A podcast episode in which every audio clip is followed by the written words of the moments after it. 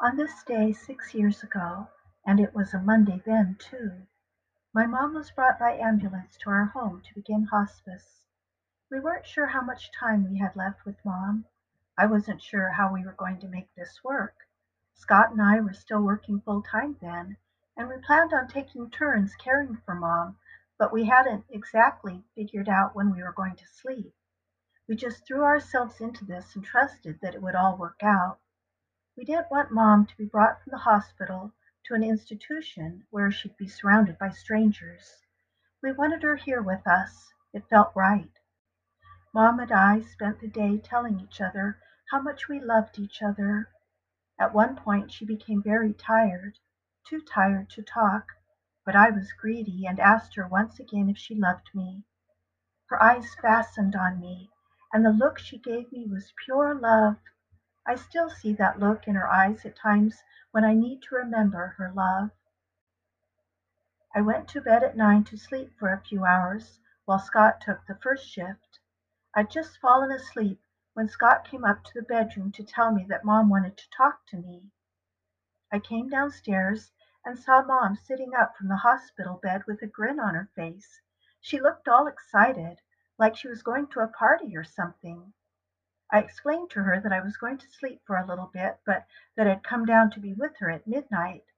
I told her she wasn't going to be alone. One of us was going to be with her all the time. She grinned and said, Okay. When I came down at midnight, Moz was sleeping. I gave her some medication when I first came down, and some more an hour and a half later. I stretched out on the couch next to Mom's hospital bed to rest a little. About three in the morning, I had this beautiful dream of green fields and rolling hills and butterflies. My dream was full of joy. And I felt something brush by me, touch me, and I felt love and peace as his presence brushed by me.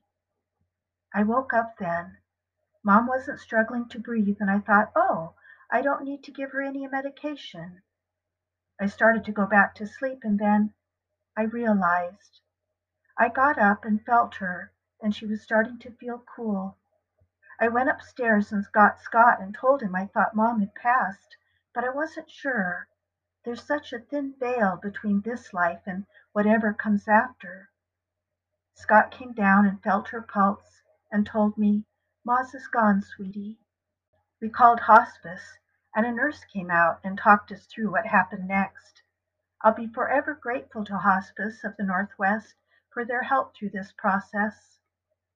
Moz's passing was one of the most holy and beautiful things I've ever experienced. I'm so grateful that we brought her into our home that last day.